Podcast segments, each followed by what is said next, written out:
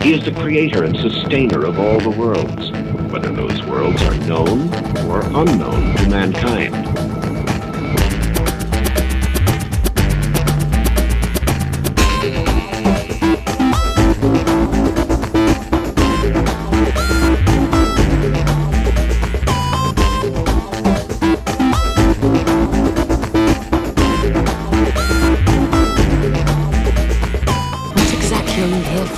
To see with eyes unclouded by hate. Does not wisdom cry and understanding put forth her voice? Hello everyone, my name's Charlie, and you might know me better as sci-fi fantasy writer C E Dorsett, and today we're continuing our read The Prophet by Khalil Gibran, picking up with the chapter on clothes. If you would like to read along with me, the book is now in the public domain, so if you do a search for The Prophet, going to the text. And the weaver said, "Speak to us of clothes." And he answered, "Your clothes conceal much of your beauty, yet they hide not the unbeautiful. And though you seek in garments the freedom of privacy, you may find in them a harness, a chain. Would that you could meet the sun and the wind with more of your skin and less. For the breath of life is in the sunlight and the hand of life." So are we going to go there? Yeah, we are. This is where we start to talk more about our relationship and how we encounter it. And what the text is saying here is quite simple, profound, even though it seems so easy for people to forget that this is true. It doesn't matter how finely dressed you are. It will never un- it will never hide the lack of compassion or any dastardly or criminal acts that participate. And while we think that our clothes are bringing us a sense of privacy, we are often tied to them in our inability to escape the waves of fashion. And I'm not saying that fashion is a bad thing, and don't check out. I'm not one of those people that says that we should avoid aesthetic care for how we look. I, I think that that is an important part of our self-identity. But the problem steps in when we are too tied to that aesthetic to the point where allow it to overshadow everything else in our lives. Fashion can be expensive, and we can cut corners on things that ought not have corners cut on to afford it. We need to be careful. I love this idea that we should meet the sun and the wind with more of our skin and less of our raiment. For the breath of life is in the sunlight, and the hand of life is in the wind. There is a freedom that comes from meeting nature in our natural states. And I'm not saying that everyone should be a nudist or an exhibitionist or anything like that, but there is a certain life that inf- when we encounter nature on its own terms, and without putting too many barriers, returning to the text. Some of you say, "It is the north wind who has woven the clothes we wear." And I say, "Aye, it was the north wind. But shame was his loom, and the softening of the sinew was. And when his work was done, he laughed. Forget not that modesty is a shield against the eye of the unclean. And when the unclean shall be no more, what were modest but a fetter and a fouling of the mind? And forget not that the earth delights to feel your bare feet, and the wind long to play with." This is an interesting way to talk about this, because th- this is the double-edged sword of modesty that often comes about in any of our discussions of it. Modesty exists to protect a person from the eye of the unclean, because there are those who refuse to control their own carnal urges and feel justified by looking at another person and how they choose to present them. And what we forget, and what we are not teaching and ingraining in our society, th- th- is th- there's a wonderful phrase that we encounter in fandom that is appropriate here, and that's cosplay is not consent. Just because somebody has decided to dress up in a particular costume does not, in fact, give you consent to take pictures of them, to harass them, be rude, crude, or vulgar. And so you still have to ask permission. And that is true with everything. Clothing is not consent. And there's a big difference between what we wear and what we agree others are allowed to do to, with, and around us. And for some reason, that seems to be a hard concept for some people to get through their heads. But this is where modesty can become a chain. If we are dressing a certain way so that others do not act out of their baser instinct, then we can constrain our ability to express who we really are. Take, for example, a trans person who is at the beginning of their transition. Well, they wish to wear clothing that some may see as inappropriate for their gender. In that concern, a certain type of modesty may be born in them, and they may hide those inclinations. That hiding is not a good thing for them psychologically, and it's not a good thing for us as a culture and a society. People should be allowed to be themselves, especially in ways that harm no one else. It doesn't matter how one person chooses to present them. If they wish to dress in a certain way, they should be allowed to do so. Modesty can chain and hold down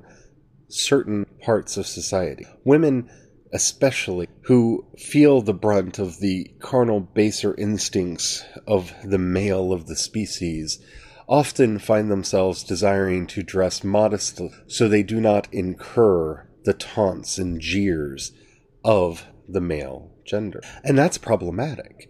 That's extremely problematic, because the onus should not be on the person who wears the clothes, but the person who has the unclean spirit upon them, the person who has yet to bridle their urges. It is possible for a person to control what goes through their mind and what comes out their mouth. It's possible for most people to control their own action, with a few exceptions for some medical conditions, but for the vast majority of people, they are able to contain their action. So for someone to be forced to dress in a way that they do not feel is appropriate simply because they do not want to incite others who, in their antisocial nature, refuse to control themselves and moderate their own actions and treat others as property, Uh, that steals a lot.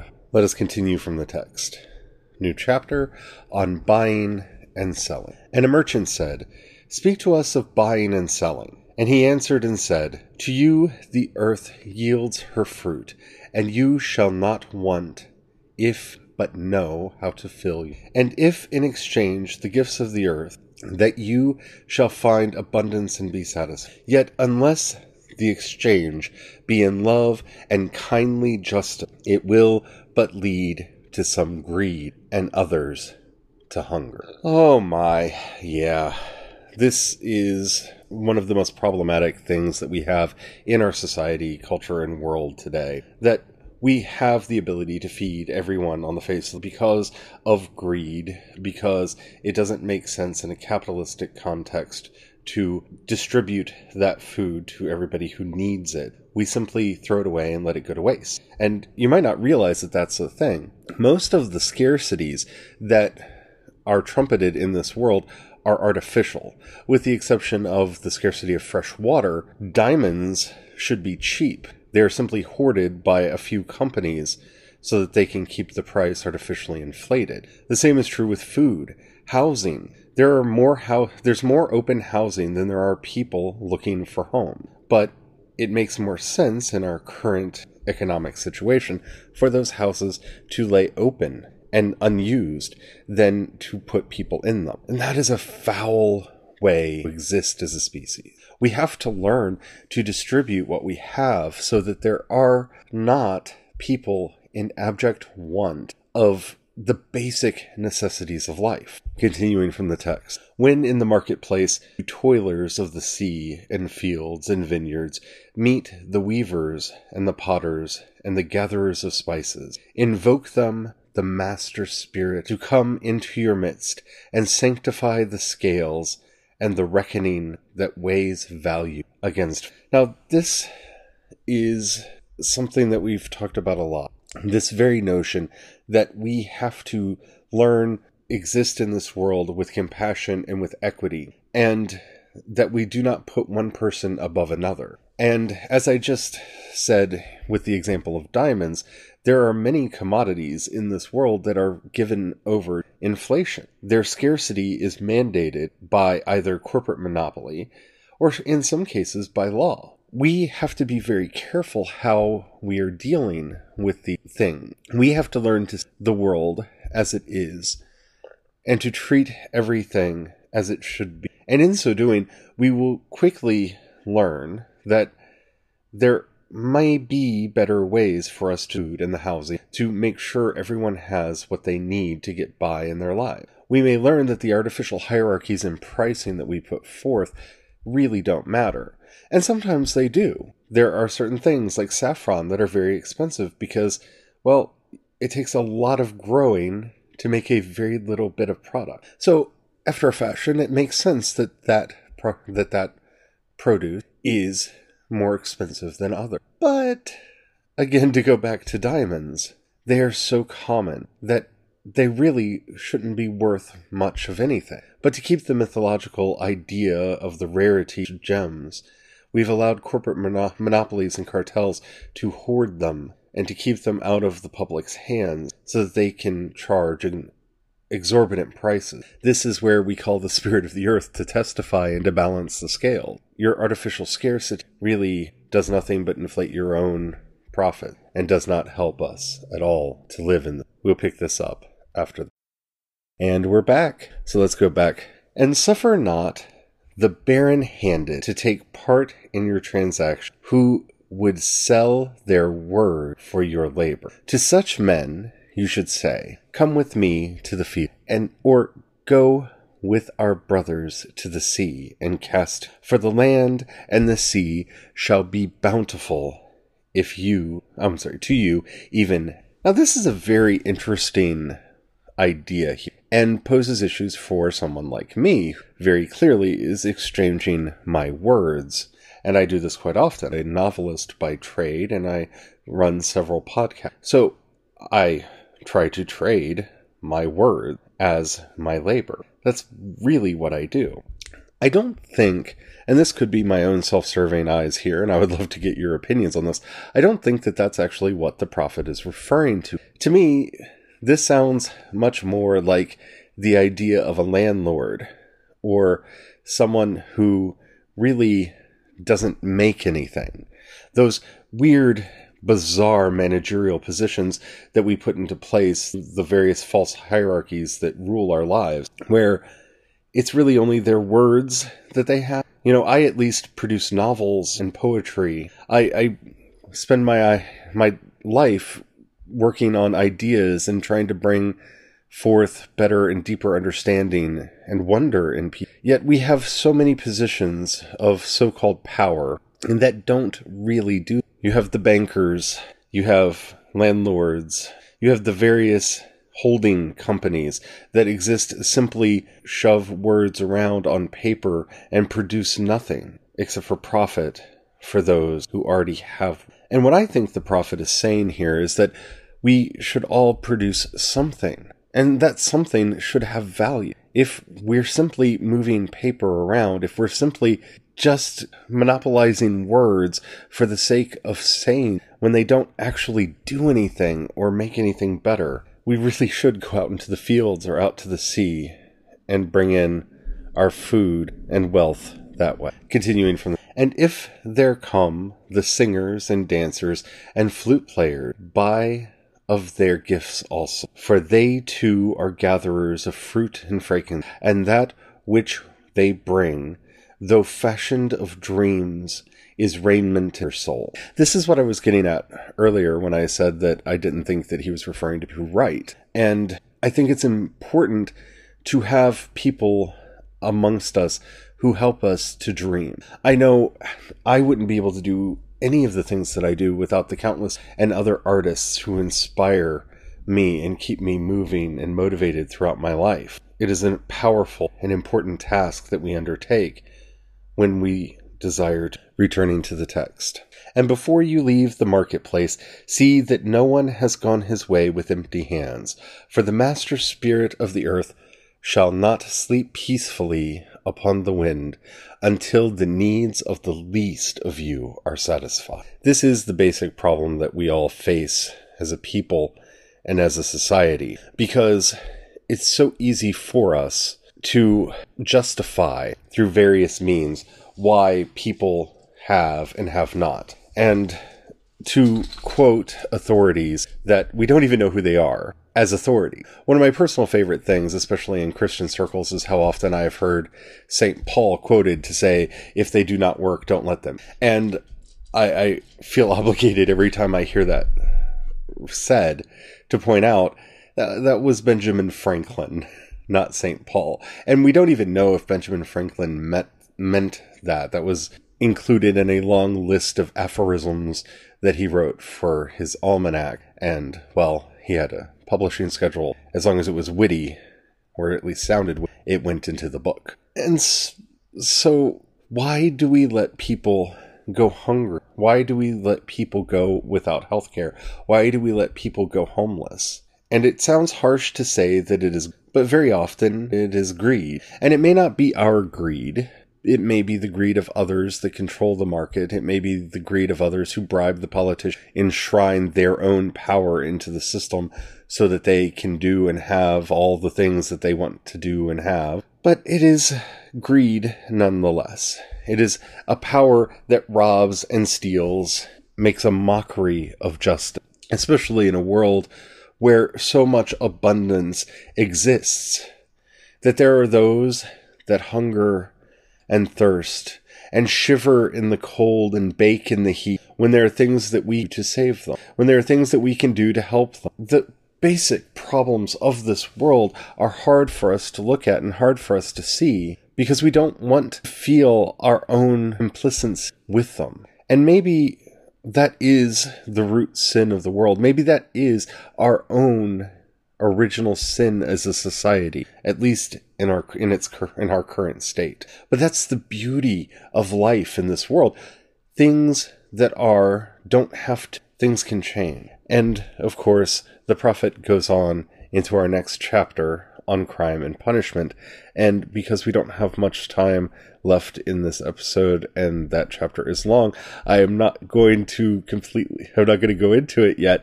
We're going to save that for t- the next episode.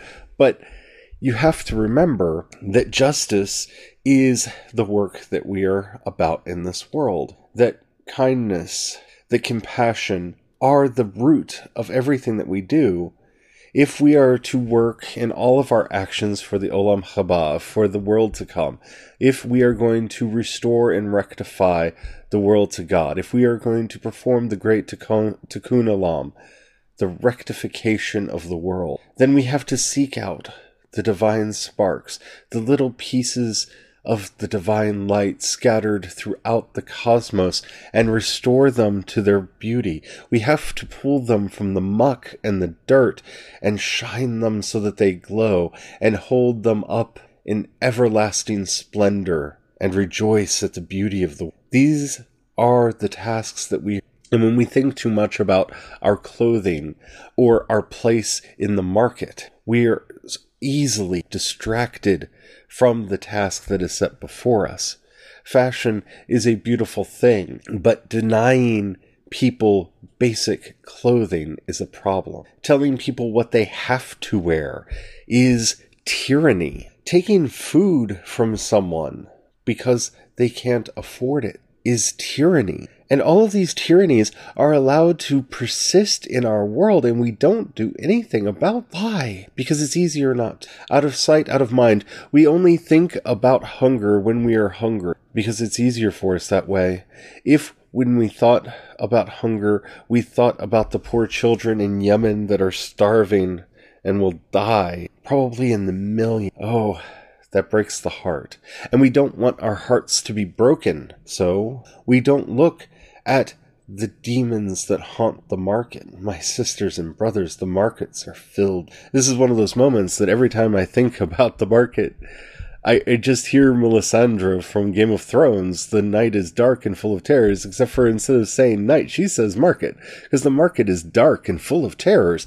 There are horrible things in there. People who, with their words, are wanting to rob you of your basic livelihood. They don't care whether you live or you die, so long as they profit from whatever the outcome. And that intrinsic greed is a bane to our society. It is a bane to our civilization. It is a bane to our people, to our common humanity. It is something that we need to control, and it is something that we need to check. It is a power that we have, should we choose to use it. The world can be a many splendorous thing, because it already is. Only we have covered it with muck and with dirt, and it needs to be shined and restored to its... And that is the task that we are here to... I hope you enjoyed this episode. If you did, and the app that you listen to me on allows you to rate either this episode or this podcast, that helps me out a lot. Tells the algorithm that it should share podcasts with. If you have a buck you can throw my way, depending on the app that you're listening to me on, there'll either be a button that says support or on Anchor. If you click that link, you will be able to help support me at the one dollar, five dollars, ten dollars levels. That money goes to me and helps me. I want to say thank you. It's been supporting me through this process. It really does mean the world to me. If you don't have the money to throw my way, that's fine. I really don't do this podcast for money. I don't. I do it because I love talking about these things, and I think the topics that need to be discussed. But one thing you could do for me is pray. Your prayer has power, and don't let anyone ever convince you otherwise. And I do benefit from all of you. Also, if you know anybody who you think would benefit from this podcast, please. That I've got a lot of projects that I'm wanting to do this year for Wisdom's Cry, and hopefully everything will line up so that I'll be able to do them. If you're not already familiar with what I've built over there, if you go to wisdoms cry dot com, you'll find links to my various projects, as well as my social media accounts over there, and some resources that I've already put up to help with our spiritual quest to find light, to find it more. If you have any questions or comment, I'd love to hear them. If you go to anchor dot f m and download the Anchor app, follow me on Wisdom's Cry on there. You can leave me a voice message up to one minute long. It can be a question, a comment, or a topic you'd like to hear me discuss on. I would love to hear from you. Keep it clean, and I will probably use it on the show. I do enjoy doing shows based on. And until next time, may God bless you and keep you ever growing in wisdom and compassion.